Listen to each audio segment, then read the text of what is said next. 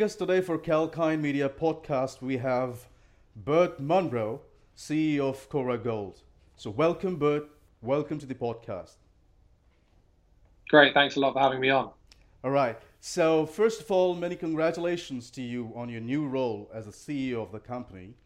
And you've been associated with Cora since its IPO time, right? And how do you plan to utilize your extensive sector experience for the company, Bert? Yeah, sure. So a little bit of background, I guess, on me. For the previous 11 years or so, I was the head of business development for Hummingbird Resources. Hummingbird's another AIM-listed company. Hummingbird's got an operating gold mine in Mali, due to produce about 120,000 ounces of gold this year, I believe. So during that time, Hummingbird put some assets into Cora, which obviously led to its IPO. And I was the Hummingbird representative non-exec on Cora for a couple of years. At the turn of this year, obviously, I left Hummingbird to join Cora as CEO, which has obviously been a really exciting time for me and really pleased with how things have been going so far. I think in terms of answering your question, obviously, at my time at Hummingbird over 11 years, I saw a company that went from zero resources with assets in Liberia through to a company with a 4 million ounce deposit in Liberia, the acquisition, development and operating running of a decent sized gold mine in Mali. So I think over 11 years, I've seen, you know, a fair bit of the life cycle of the mining industry. You know, I've been through acquisitions, financings, you know, developments and operations of projects. So I think where Cora stands today, which is, I think, a really exciting time in the company's life cycle. It's got a great set of exploration permits across predominantly Mali, but also Senegal. And ultimately, its primary asset, Sanankoro, has got a maiden resource and scoping study, which shows some really exciting economics. So I don't want to steal away any future questions you might have about it, but I think in terms of utilizing my experience, I think I've got lots of great transferable skills from the last decade. It's shows that there have been a lot of phases as per your experience and the companies and, of course, the places that I've been to, right? Yeah, absolutely, yeah. Right. So Cora successfully intersected multiple higher-grade gold intercepts at Sanankoro in the latest drill program. So could you please talk about the set of results that came out? Yeah, sure. We in the last 2-3 weeks, we've released two sets of drill results. The first set we released were exciting for the fact that they were predominantly focused around drilling in and around and below the existing extent of our resource pits. So in our current maiden resource, our average pit depth is from 40 to 80 meters. So really fairly shallow for open pit mining. And that was purely limited to the amount of drilling we had currently. So those drill results we were drilling was obviously targeting trying to bring in additional ounces into those open pits by drilling around and at the base of the existing resources. So we had some really positive hits there. So that obviously gives us encouragement for the future and that resource growth in the future in time. The second set of drill results was really targeting proving up extension to the existing resources in terms of resource footprint.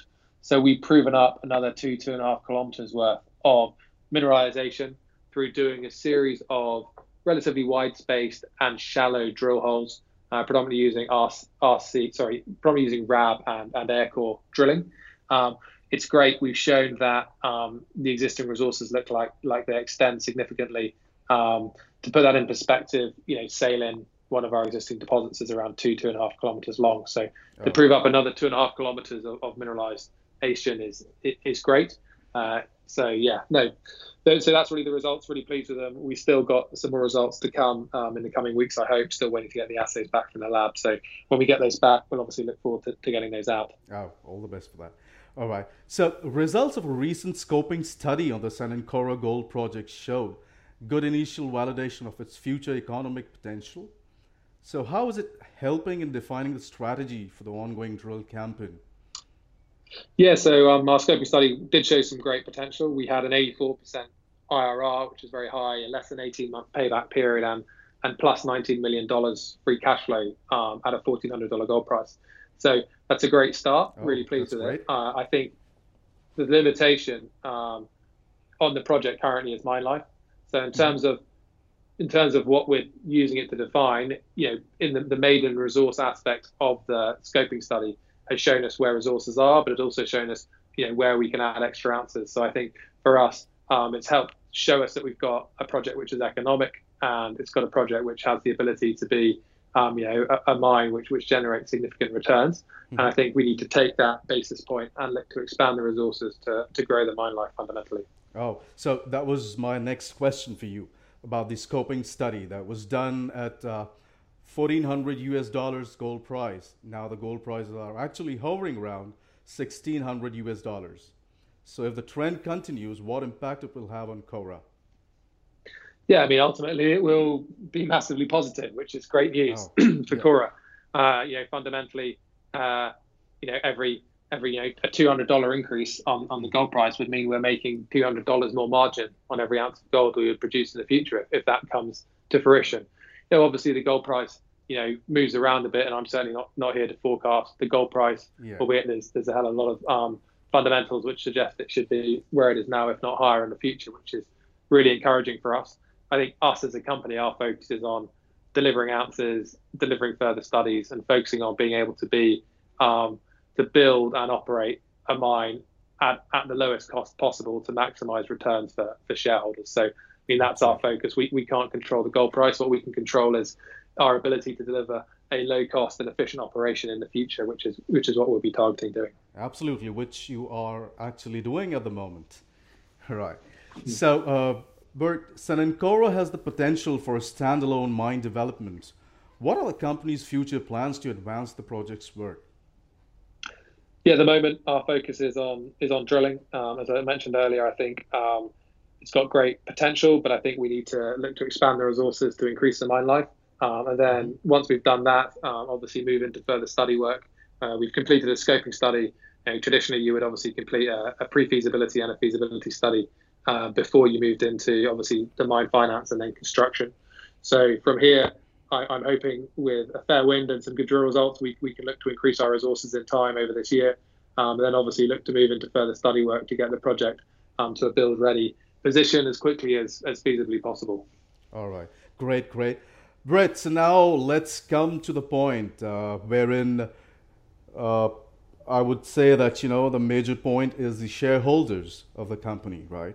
So how significant shareholders of the company and how the company is benefiting for the association? If you could just tell a bit about it. Yeah, sure. We've got, I'd say, a relatively unique share register for a company of our size and stage. Our three largest shareholders are Hummingbird Resources, we mentioned earlier, significant mining company in the district. Then you've got Lord Michael Farmer, who founded the Red Kite Mine Finance Group, which obviously is, you know, a significant mine finance entity. For example, it financed $150 million into the Asanko gold mine in Ghana. So it's got a good track record of financing West African gold mines. So that's exciting to have him in. Privately as a shareholder, obviously. And after that, you have a couple of holdings which really represent the Quirk family. They're a multi-generational Southern African mining family. They've been involved in around $8 billion worth of mining transactions over the last couple of decades. Lion Ore, to name one, Papillon and others. So for us, it's exciting to have significant shareholders who have followed their money in previous raises, which has been great, and also offer not only financial, but also, you know, technical and operational experience and understanding as well. Obviously, on top of that, we've got, you know, lots of other good and supportive shareholders, which is great to have. But I think those are probably, you know, the three most significant ones worth noting here. All right, great. So also, can you brief us about the ongoing developments at two of the other project areas of Yanfolila and Diangounté? Yeah, sure. So Yanfolila, we've got a series of permits which border the Hummingbird mining permit. On them, you've got a mix of exciting kind of drill-ready targets, and you've got some drill discoveries as well. So we'll be looking to do some further work there this year, hopefully get the Rabrig, which we own and operate there later in the year, and continue up exploration.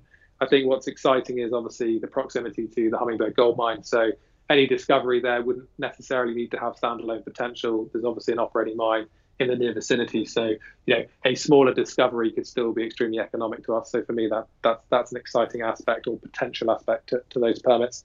Diangounté is a group of permits which are half in Mali and half in Senegal, but only about an hour's drive apart. They're in the Kenieba window. The Kenieba window is arguably the most prolific gold belt in Africa of the last 30 years. Over 50 million ounces of gold has been discovered there. Both of our permits have got drill-ready targets on them. We're looking to be drilling in the coming months. Medina Fulbe, which is one of the permits, which has got a couple of very exciting targets on it. So for me, we've got a great package of obviously pre-resource permits outside of the Sanankoro area, and looking to bring them to account this year and get some drill holes into them and see what the drill result tells us. Great. All right, so we would appreciate if you could just provide some guidance with respect to the financial and operational highlights in 2020 and beyond with Cora. Yeah, no problem. I guess I probably sort of covered it off already in sort of answering some of the other questions, but I think for me, it's really around operational delivery this year and next. I hope this year will be predominantly about drilling and about looking to expand resources and also make new discoveries. As well as that, we'll probably be looking to advance the project technically. I'm sure we're planning to do some additional test work, around recoveries and metallurgical test work on that side of things. Then obviously beyond 2021, I would hope with a fair wind and exploration success this year, we would be looking to move into further studies, which would obviously be looking to bring the project to account. So for me, that's a really exciting time and a really exciting kind of 2-year window for us ahead. So for me, that those are really the highlights. Great. So the major focus is actually on the current projects that you're working on and the upcoming projects that you would be focusing on. Yes, exactly. Yeah. So that's the focus. So, I mean, in terms of news flow and what people sort of might be expecting, I think ultimately we've still got drill results from the last campaign to announce. And we've obviously got upcoming regional work programs, upcoming regional programs as well. So, yeah, I think there'll be plenty of news flow in the coming weeks and months from work on the ground. All right. Great, Bert. So everything seems quite promising with Cora Gold and a great company for the investors to keep a watch on, right? I'm sure that investors would keep a close watch on these stocks and, of course, the upcoming projects and, of course, the projects that you're currently working on. All right? I certainly hope so. I obviously moved my last job to come here and take over, so I certainly hope so. And I invested plenty of my money last year in it, so I certainly hope we've got some promising prospects. Yes, certainly. All right, Bert, so wishing you all the best and take care of yourself and all the best for the future endeavors as well. Brilliant, thank you very much. Nice to talk to you. You take care. Thank you. Bye-bye.